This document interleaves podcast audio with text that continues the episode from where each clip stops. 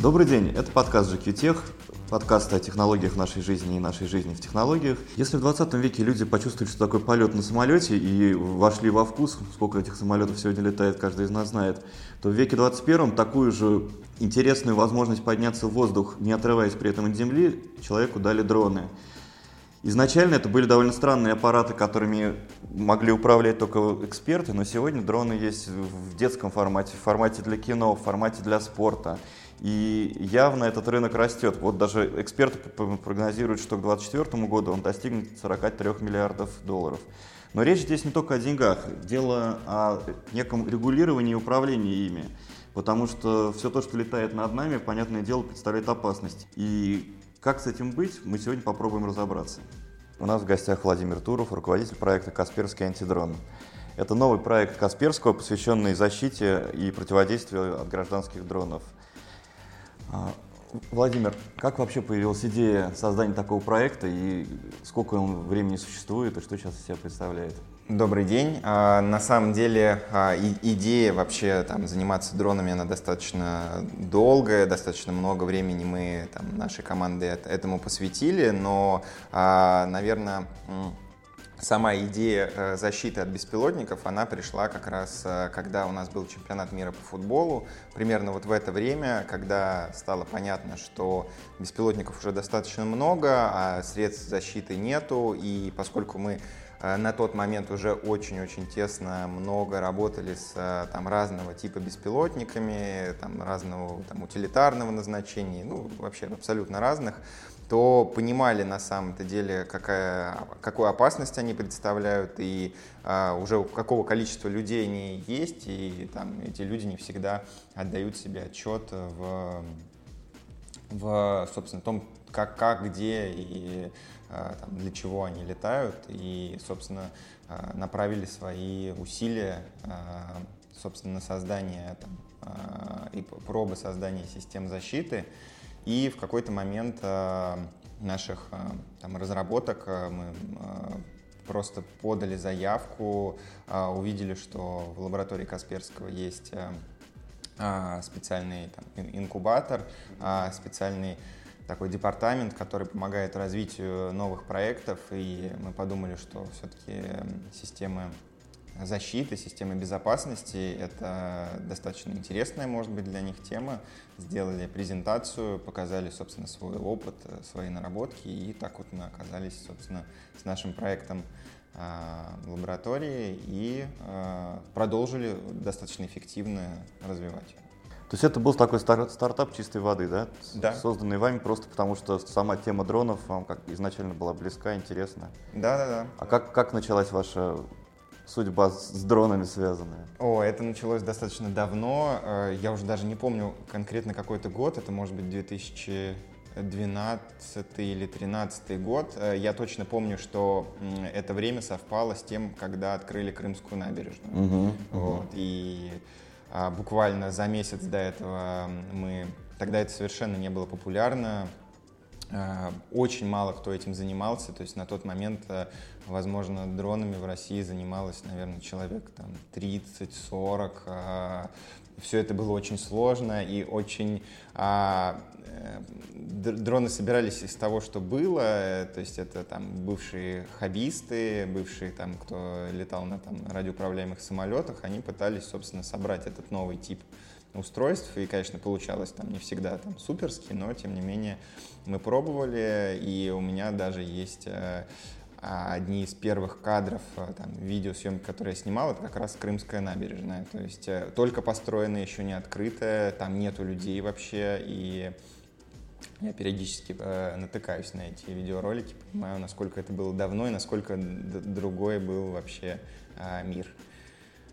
Вы упомянули чемпионат мира по футболу. Я помню, что дроны там вообще отдельную роль играли, потому что был рекламный ролик, где они прилетали на стадион, раздавали людям пиво, и, насколько я знаю, снимал его сын Ридли Скотта, и даже у компании, по-моему, компания БАТ была спонсор чемпионата, был план э, реализовать в реальности такую историю. Это возможно вообще такое количество дронов ну, в одном месте собрать. Ну, на тот момент это, конечно, было нереалистично, но сейчас mm-hmm. уже есть э, множество шоу, а, которые проходят. Э, на самом деле очень красиво выглядит, когда огромным количеством дронов э, собирают фигуры, там, одно из последних, что я видел, это огромный-огромный высотой с небоскреб шагающие фигуры человека, который mm-hmm. перешагивает с одного небоскреба на другой, светящимися в темноте дронами. Конечно, наверное, сейчас э, такие истории уже можно реализовать. Тогда еще это было все-таки э, только-только в каком-то таком на, на начальном этапе. А, и, конечно, дроны тогда, э, ну, конечно, это не так давно было, но тем не менее они не настолько эпатажно использовались. А что сегодня из себя представляет современный дрон? Какие бывают классификации, виды, какая максимальная его там, длина, высота, вес – технические характеристики? А, сейчас на самом деле линейка дронов, она очень сильно а, расширилась, очень сильно стала в каждом, в каждом размере дрона, начиная от какого-то, вот сейчас недавно вышел а, там новый дрон от DJI, который не подпадает под регламент, там, я думаю, что мы попозже об этом поговорим, он весит меньше 250 грамм, и он совсем крохотный размером с мобильный телефон. Угу. И сейчас часто используются дроны а, весом 20-25 а, килограмм, а, которые различным образом работают для, для диагностики различных там, геодезий, картографии или лазерного сканирования, собственно, а, для реставрации иногда используются. Они поднимают очень большой вес, ну и в том числе тоже для кино уже поднимаются, собственно, все кинокамеры, которыми снимают э, профессиональное кино. А, они же и поднимаются в воздух, э, их страхуют и, собственно, а, линейка дронов, она расширилась э, максимально и достаточно это интересно. И в каждом, в каждом размере дронов есть свое применение – очень э, интересные и хорошо реализуемые. А управление упростилось, проще стало человеку? Да, конечно, по сравнению с теми временами, когда это только начиналось, когда все было против тебя, а если начиналось там какие-то погодные условия плохие, чуть больше ветра, ты что-то не уследил, э, не узнал, и тут же все это там могло упасть. Сейчас, конечно, система безопасности у дронов э, масса, это всякие датчики, по видеокартинке они могут тоже позиционироваться, и миллион раз человека предупредят о том, что собственно, есть какая-то угроза. Это, конечно, не работает прям супер идеально, но уже достаточно, чтобы э, там какую-то минимальную безопасность обеспечивать даже для людей, которые совершенно вот там, сегодня его купили и там беспилотник, и даже не, не захотели ни во что вникать, то более-менее все равно он как бы сам себя защитит. Но, тем не менее, какие-то системы защиты нужны. И вот просто самый, наверное, в моей жизни был очевидный пример опасности дрона. Я смотрел горнолыжный спорт, это был 15 год, и там лидер сезона Марсель Хиршер проходил трассу по слалому, и прям за ним вот такой здоровый э, дрон с камерой упал. То есть это явно было видно, что пара секунд, там даже доли, долей секунды, и спортсмена бы серьезно травмировало. Много таких примеров уже было, и сейчас как-то дроны защищены от этого. Да, на самом деле, я, я помню тоже этот э, пример, это очень серьезный дрон был, он, э, судя по там, размеру, насколько мы можем понимать, это там 10-килограммовый дрон был, mm-hmm. если бы он, конечно, рухнул на человека, это было бы очень серьезно. Таких примеров э, огромное количество, э, огромное количество происшествий, абсолютно разного рода, даже с там, профессиональными дронами. Вот, собственно, я думаю, что вот при этом случае это был как раз дрон какой-то съемочной команды, который вел трансляцию. И э, такой размер дрона имеет достаточно большое количество моторов, и у него есть резервирование. Но, как мы видим, все падает. Все, что поднимается в воздух, конечно, может упасть. И вот, наверное, одни из таких э, наиболее э, значимых и видных э, происшествий. Это как мы все знаем, аэропорт Гатвика, когда на несколько дней, собственно, он был заблокирован из-за неопознанного дрона. Там несколько раз прилетал дрон, который никто не мог найти, и не могли запустить аэропорт при этом. Там тысячи людей не могли вылететь, спали на полу, и, собственно, весь аэропорт был заблокирован просто из-за одного маленького дрона. Понятно, что он мог а, принести большие проблемы, там, если он попадет в двигатель, то это, конечно, будет катастрофа. Вот. И еще в прошлом году был, а, было происшествие тоже серьезное с президентом Венесуэлы, с Мадуро. Покушение а, тогда Да, было, покушение да. было. Это тоже было, это три э, гражданских дрона, которые можно купить в магазине, э, то есть их модели, это все видно. Э, у каждого было по 5 килограмм э, тротила, э, собственно, взрывчатки, и их последний момент удалось сбить. Э, службы безопасности, э, снайперы, собственно, смогли. Э, один они сбили, один взорвался в воздухе, возможно, они его ну, подорвали, собственно, в попытке сбить, и там еще один, он вроде тоже там его каким-то образом устранили, и, конечно, это было прямо на грани, то есть такие такие истории происходят. И э, всякие инциденты на мероприятиях, тех же гонках, лыжных, велосипедных тоже есть а, происшествия, когда дроны падали либо на там, гонщиков, либо в толпу.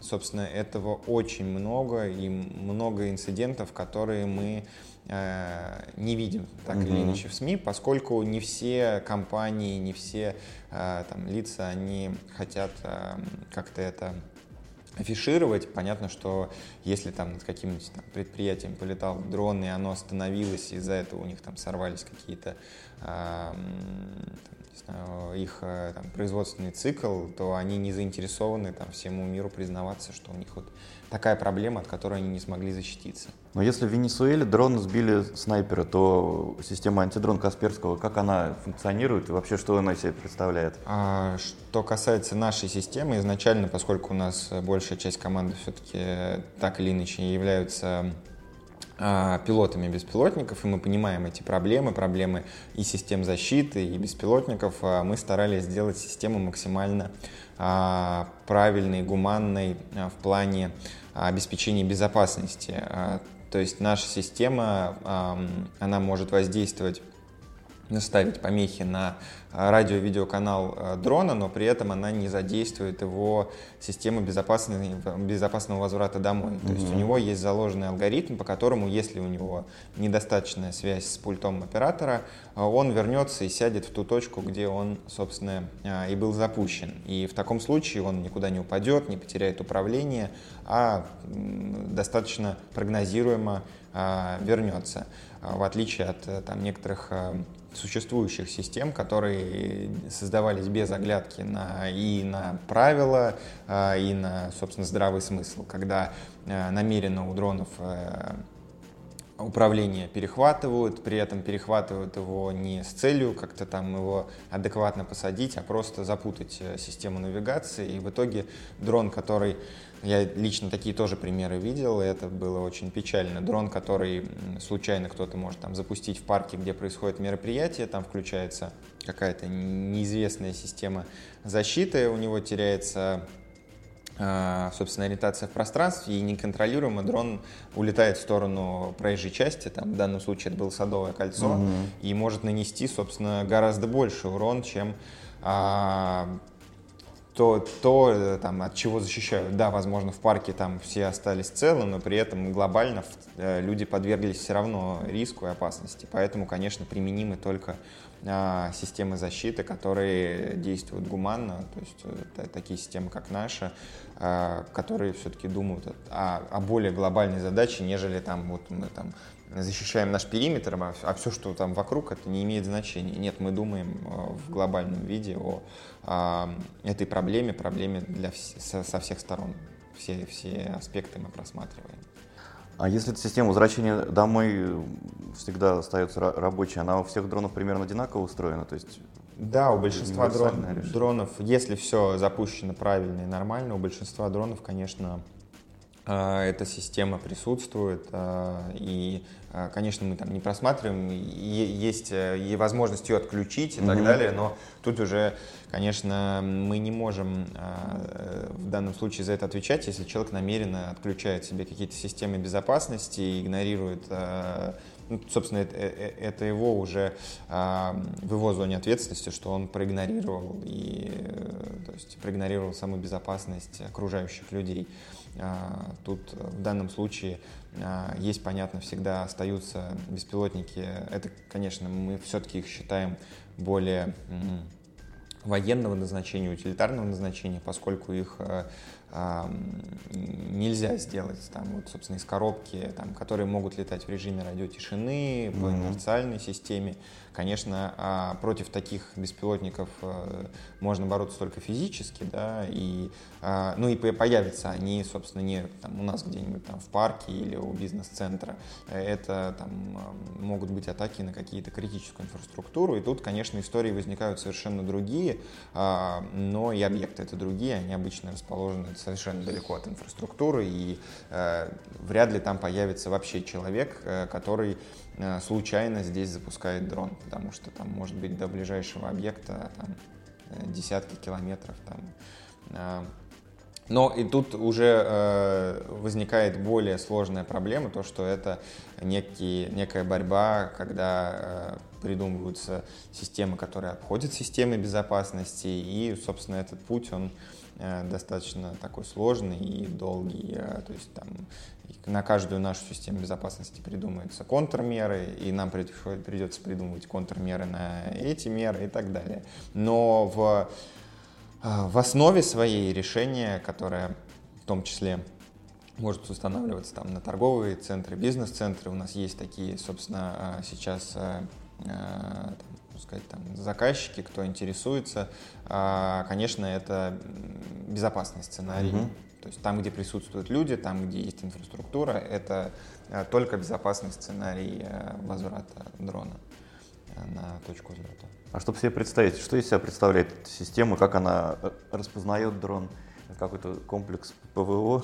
Ну, нет, это, конечно, не комплекс ПВО, но там, можно, можно его назвать, конечно, там в самом маленьком таком виде. А, сам, сама система состоит из нескольких модулей. Первичный, у нас есть модуль первичного обнаружения, он а, может быть представлен а, несколькими технологиями.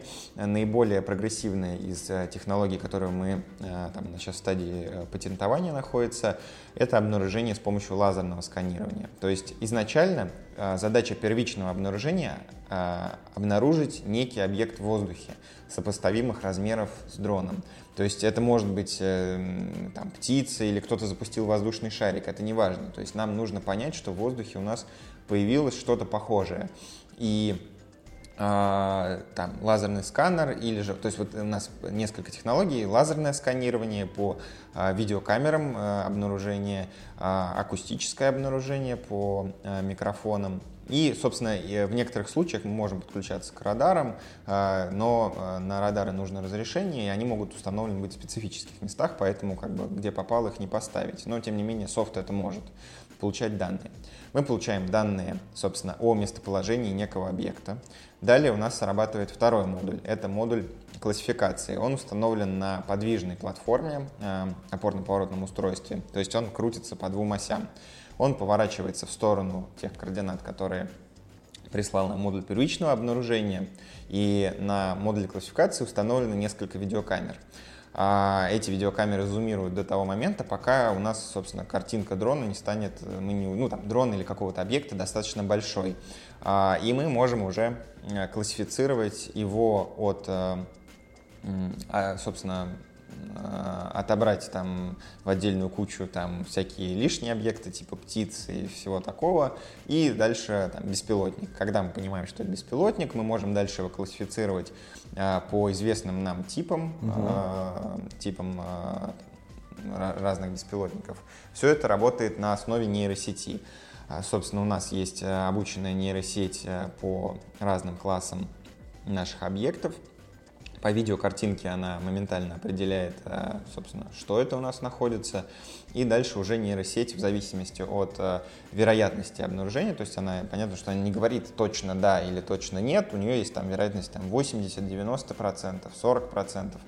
Э, выстраивается уже приоритет. Собственно, насколько это у нас там серьезная угроза, там, мы можем примерно понять, на каком расстоянии. То есть лазерный сканер нам дает точное расстояние, но и по нейросети мы можем, зная, собственно, размер фактически там, класса какого-то дрона и зная, насколько мы презумировали туда камеру и сколько пикселей занимает объект, мы можем примерно понять, там, сколько до него расстояние.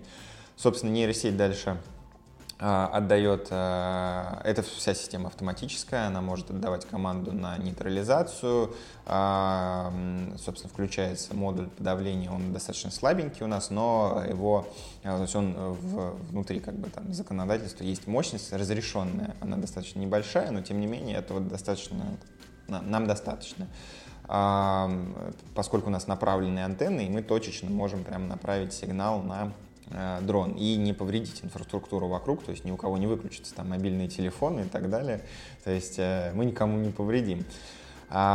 И, собственно, сработать по дрону, провести его до точки там, посадки, дальше его система проводит, и, ну, и, собственно, уведомление покажет, что все хорошо. Также у нее там есть э, интерактивная карта.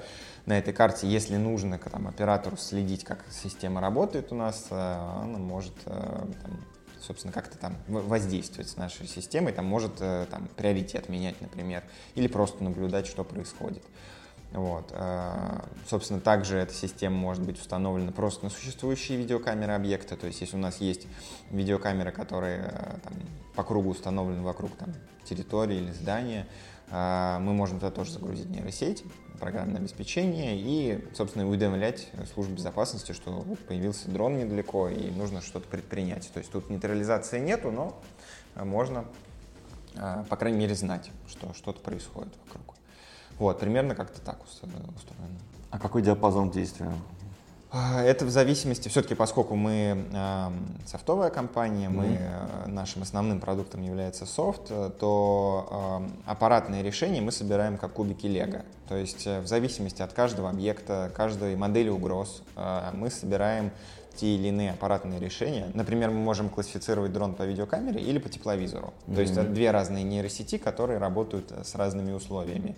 И если э, заказчику, например, нужно э, ночью увидеть дрон, классифицировать его, то есть мы добавляем там модуль аппаратный. И у э, видеокамер есть разные характеристики, разная цена. Поэтому тут так нельзя сказать, то есть там можно и там совсем недорого собрать систему, э, там для, там, предположим, какого-нибудь торгового центра, которому нужно вот, буквально там 50 метров, там 100 метров вокруг а можно там для специфических задач там и до полутора километров, mm-hmm. собственно, работать а, с классификацией. Ну, там другие модули будут использоваться.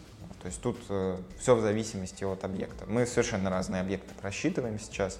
Э, и есть крупные аэропорты в, в Москве, э, которые запрашивали решение. Вот. И ну, совершенно разные, от мала до велика. Как-то так. А что касается законодательства относительно дронов, оно в каком-то виде существует? И если да, то, может быть, в какой-то стране уже прямо сформировано, кто может права получить на дрон, где можно летать, где нельзя? Э, законодательство у нас в стране сейчас формируется. Это достаточно сложный момент, сложный вопрос, поскольку у нас с этим э, непросто все. Но, тем не менее, какие-то подвижки все-таки появились. Э, то есть у нас вот сейчас недавно ввели регистрацию дронов. Неизвестно, как бы хорошо это или плохо.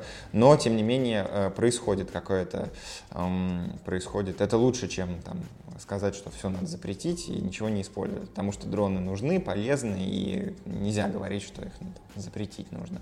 А, поэтому какое-то э, происходит э, движение, то есть у нас сейчас э, достаточно сложный процесс разреш... получения разрешения на полеты. Это нужно в том числе и там, запрашивать у диспетчера возможность взлететь для абсолютно разного дрона. То есть если мы говорим о игрушечном дроне, который куплен там, в магазине, он весит больше 250 грамм, то а, если вы захотите э, полетать во дворе у себя, вот, вам нужно связаться с диспетчером Шереметьево. То есть как, должен... как малая авиация, что ли? Все да, да, да, да, да. То есть э, сейчас это приравнено к этому, и нужно всегда быть на связи. Один из бедных диспетчеров Шереметьево вместо того, чтобы рулить э, пассажирскими самолетами, будет рулить вашим полукилограммовым маленьким дроном. Или если там ваш сын захочет полетать, вот, собственно, он должен, должен связаться. И любой дрон нужно сейчас регистрировать или есть какие-то там до 250 грамм? Да, есть маленькие дроны, которые вроде не, попад, не подпадают под э, это э, законодательство, э, то есть их регистрировать не нужно, мне кажется, это скоро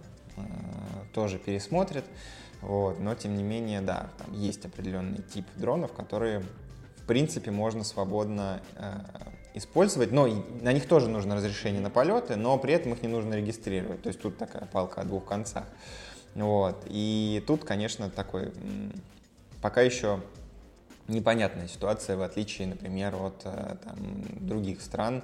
А, то есть э, буквально там хороший пример. Я недавно а, со своим там, небольшим дроном а, ездил в Италию, и шуганный всяческими историями моих полетов здесь, в России, и сложностью с этим, я всегда э, понимаю, что нужно перестраховаться со всех сторон, прочитал все законодательство, оказалось там достаточно э, достаточно все адекватно и нормально. То есть нужно на дрон наклеить свои э, там, данные о себе, имя, фамилию, там, телефон, на пульт тоже их наклеить на всякий случай, э, смотреть программное обеспечение, сверяться с ним. Есть э, у них отдельное программное обеспечение для для полетов, смотреть, где запрещено летать, где не запрещено летать, и правила, они достаточно простые. Нельзя подлетать близко к людям, нельзя подлетать к домам, нельзя летать э, над городом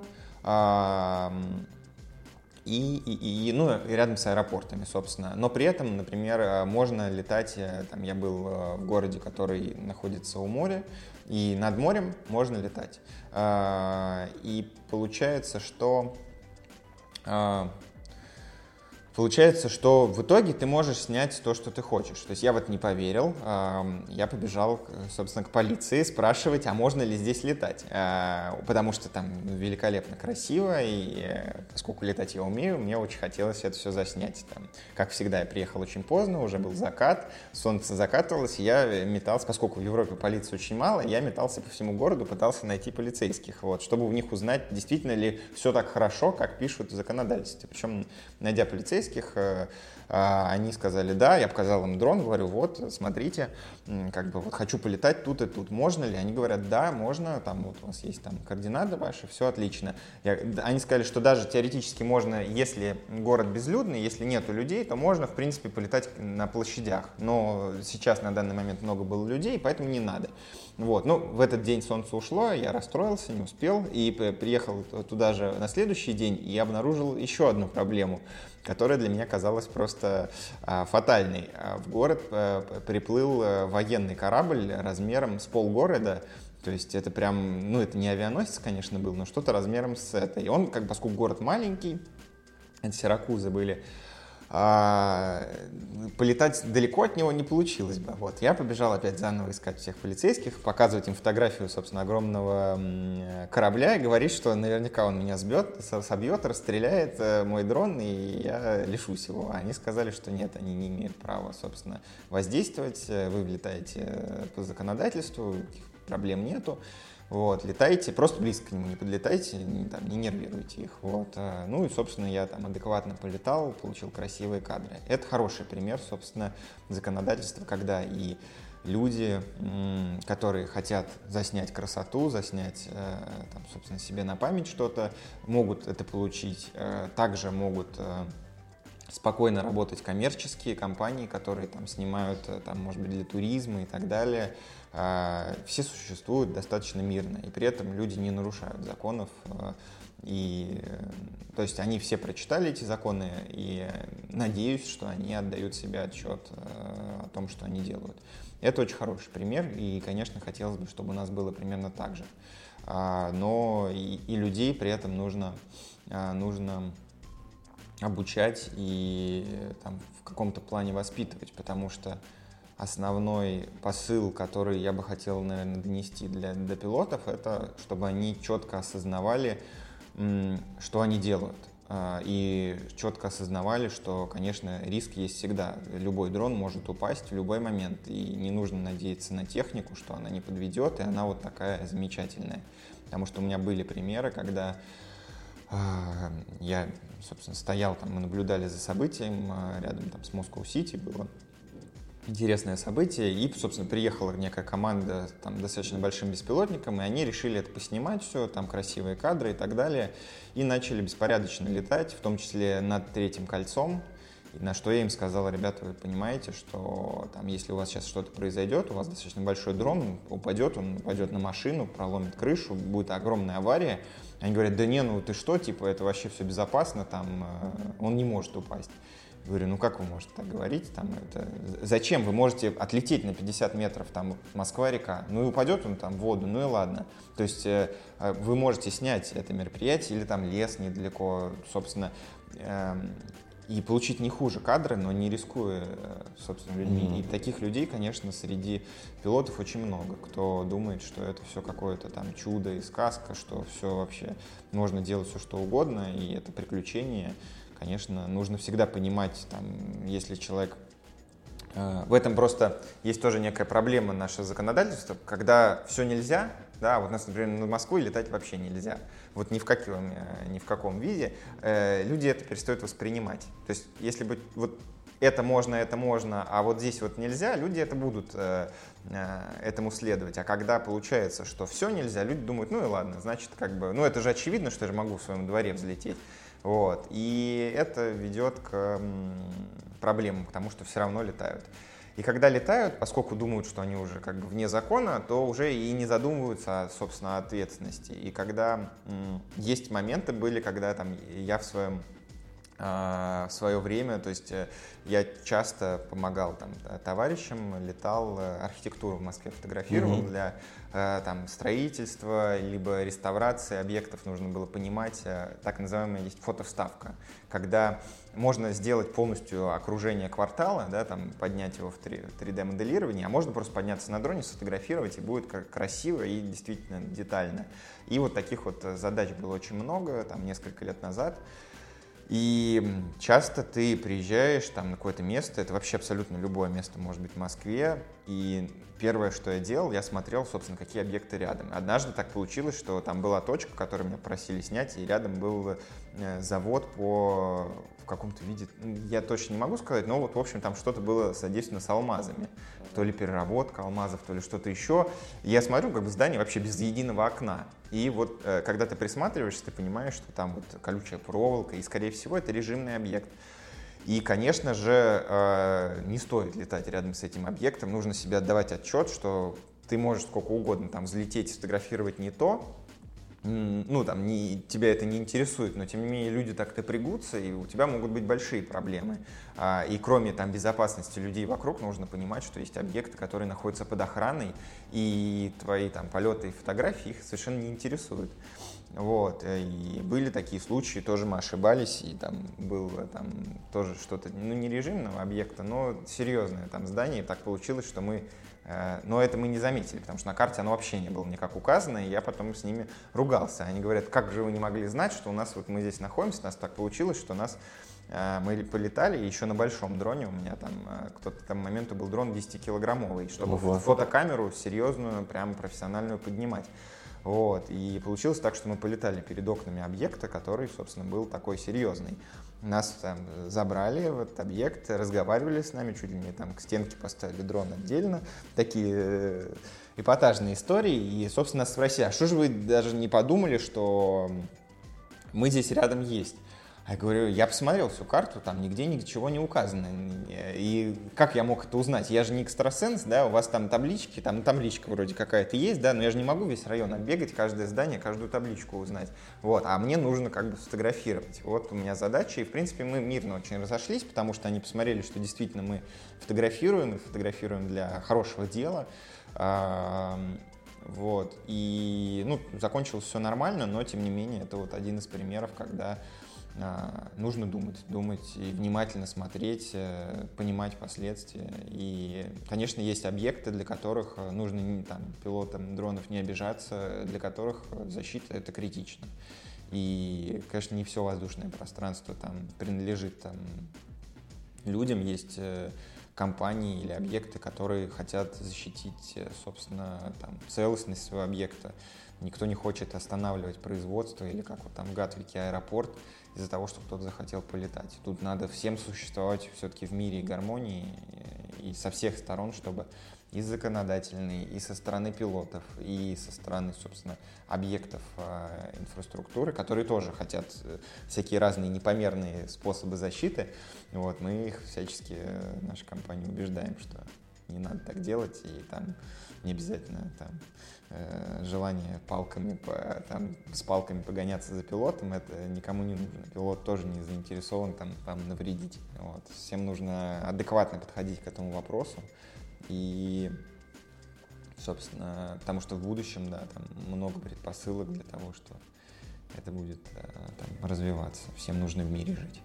Я еще слышал про такой интересный проект, наверное, он сейчас невозможен в реализации, но может быть в будущем когда проводятся экскурсии с использованием дрона. То есть оператор экскурсовод, он приходит к каким-то интересным объектам, и группа надевает очки, и он летает вокруг него и показывает с необычных ракурсов вблизи то, что обычно не разглядишь. Такое вообще теоретически возможно? Да, конечно, это используется. В том числе меня даже однажды приглашали пилотом побыть для такого мероприятия. А, это интересно, это круто, и у нас есть даже сейчас в России фильм «Россия с воздуха», mm-hmm. который полностью снят с беспилотников. И он, э, там, ребята и пилоты ездили по всей, по всей России, по самые такие точки, которые никто не видел и не представляет, его, собственно, можно посмотреть. Очень красиво, и, конечно, с воздуха выглядит все интересно. Такие туры происходили в Москву-Сити в какой-то момент точно. И также было то, что это записывают с сферической камеры на 360, и можно, собственно, крутить э, головой и смотреть, а, собственно, что справа, что слева. Вот. Правда, при съемке такого тура однажды я знаю, что дрон грохнулся об купол. Вот. Но он, слава богу, не разбил купол, но те, те, кто управлял дроном, они, пока дрон летел, они уже просто посидеть успели, потому что они думали, что купол, собственно, непрочный. Вот. Но там, там была э, организаторов ошибка, потому что э, была очень плохая погода, и тем более среди небоскребов очень сильный, сильный ветер, он усиливается, и решили, что все равно в этот день будут снимать, потому что было разрешение. И, собственно, это была проблема. Вот. Такие истории а, тоже бывают. Вот, то есть э, всегда нужно с обоих сторон к этому подходить. Но это очень красиво. И как пилот дрона, конечно, когда ты поднимаешься, у меня были, э, там я летал, летал Никола Ленивцы, вот mm-hmm. где этот арт-парк, и было так, что мы приехали рано, рано-рано с утра, и я первым делом там включил дрон, полетел э, подниматься вверх, и это было раннее утро, это был август, и я поднимаюсь, а мы прям вот были вот, собственно, там низина, и вокруг лес. И ты, в общем, ничего не видишь, солнце еще не, не встало. И я поднимаюсь, и поднимаюсь выше деревьев, и я вижу, что за деревьями там тоже еще одна низина, и там а, туман розового, розово-желтого цвета, и это целое поле розового тумана, а, и рассвет, и очень красиво. И я, как всегда, переживаю, там э, далеко отлетать на дронах, но тут я понял, что я хочу туда долететь. Я просто летел, летел, летел. Просто у меня там друзья пришли, я позвал их, они стоят, смотрят, и мы как завороженные на это смотрели. Я не знаю, как с земли это можно увидеть. И это просто великолепные кадры. А, и ты что ты вообще испытываешь такое э, очень э, необычное, конечно, наблюдая это. Это очень приятно, что можно с такого ракурса наблюдать за миром, и это очень круто. Вот за это можно любить дроны очень сильно. А какая дальность полетов дрона сейчас максимальная? На самом деле есть э, там люди, кто улетают и на 10 километров, и на там, 5 километров. Но в среднем это около 3 километров, mm-hmm. если мы там говорим о том, что там, мы летаем в поле каком-то или не в городе. В городе это, конечно, дальность сокращается там, до 500 метров, до 700 метров. И это ограничено из-за mm-hmm. всяких разных помех, потому что дроны летают на частотах э, Wi-Fi, и mm-hmm. вот, собственно, э, тут много всяких источников, поэтому далеко улететь не получится. Но вот если мы говорим о природе, то, конечно, там можно далеко слетать. Другое дело, что когда люди улетают далеко, это не очень эффектно выглядит. То есть э, вот этот дальний полет туда-обратно, это только цифры. Реально можно заснять что-то красивое, не, не улетая далеко и не рискуя так, в общем-то, потери сигнала.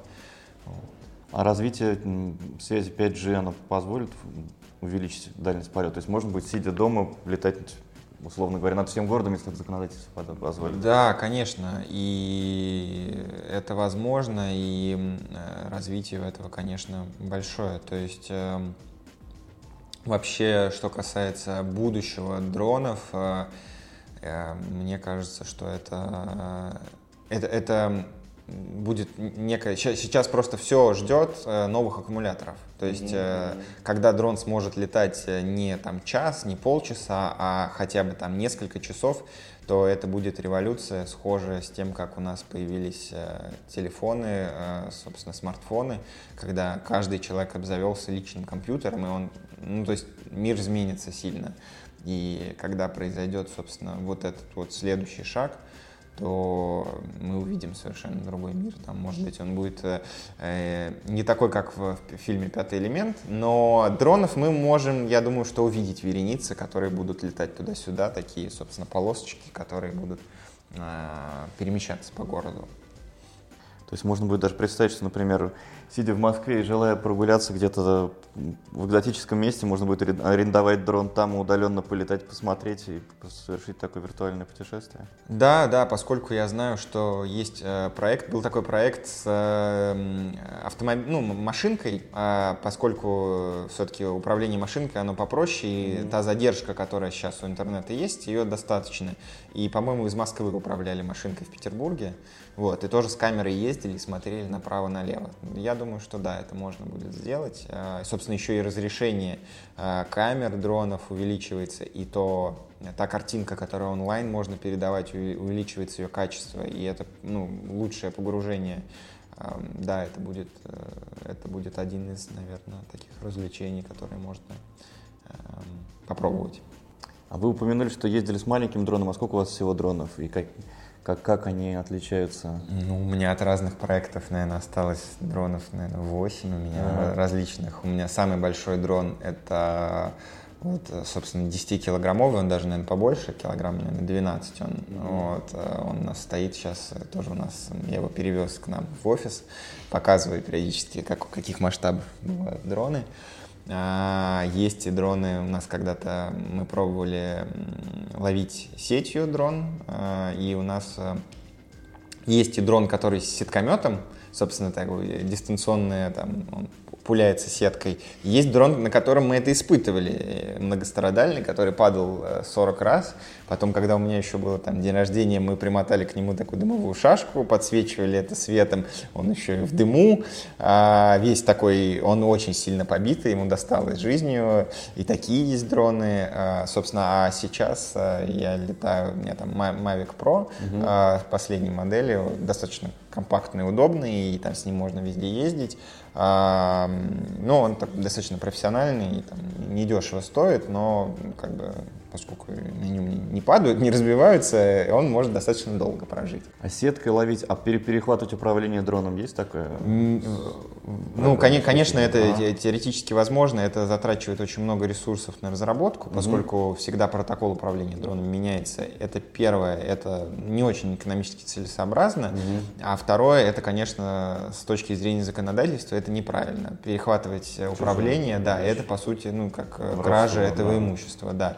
И поэтому и мы в эту сторону не особо смотрим. Э, и а, ну, как бы это не, не, не то направление, неправильное направление, потому что мы не знаем, кто по факту потом будет пользоваться, mm-hmm. ответственный ли этот человек, э, или ему все равно на то, что будет происходить дальше с дроном, поэтому это не те технологии, которые верно было бы а, развивать. Все-таки нужно...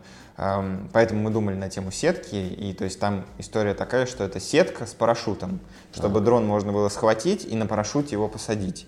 И получается, что он никому не вредит. Угу. То есть он просто приземлится в той точке, где есть. Это как раз борьба с дронами, которые э, там, никак не, по-другому воздействовать нельзя. Конечно, мы там, не можем его расстреливать чем-то, но мы можем его схватить и, собственно, посадить. Э, это более-менее э, гуманно. То есть я думаю, что в будущем за этим будет некое, то есть некое развитие в будущем.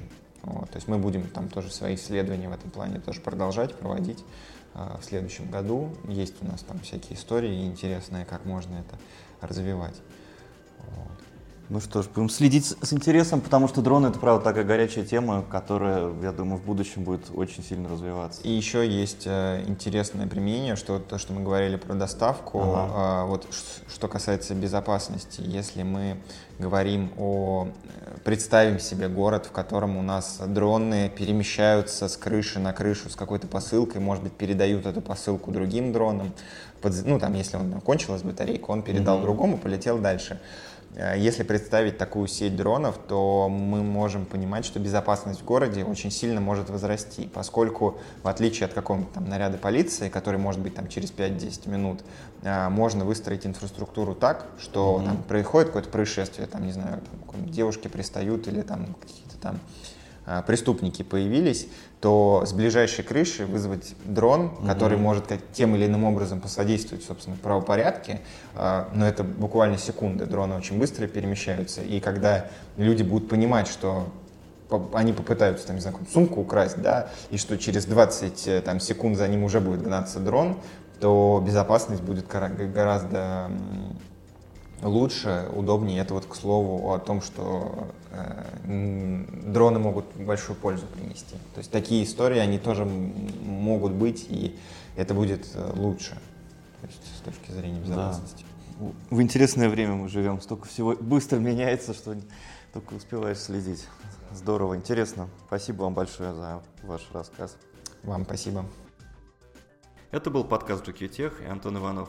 Слушайте нас дальше, дальше будет интереснее.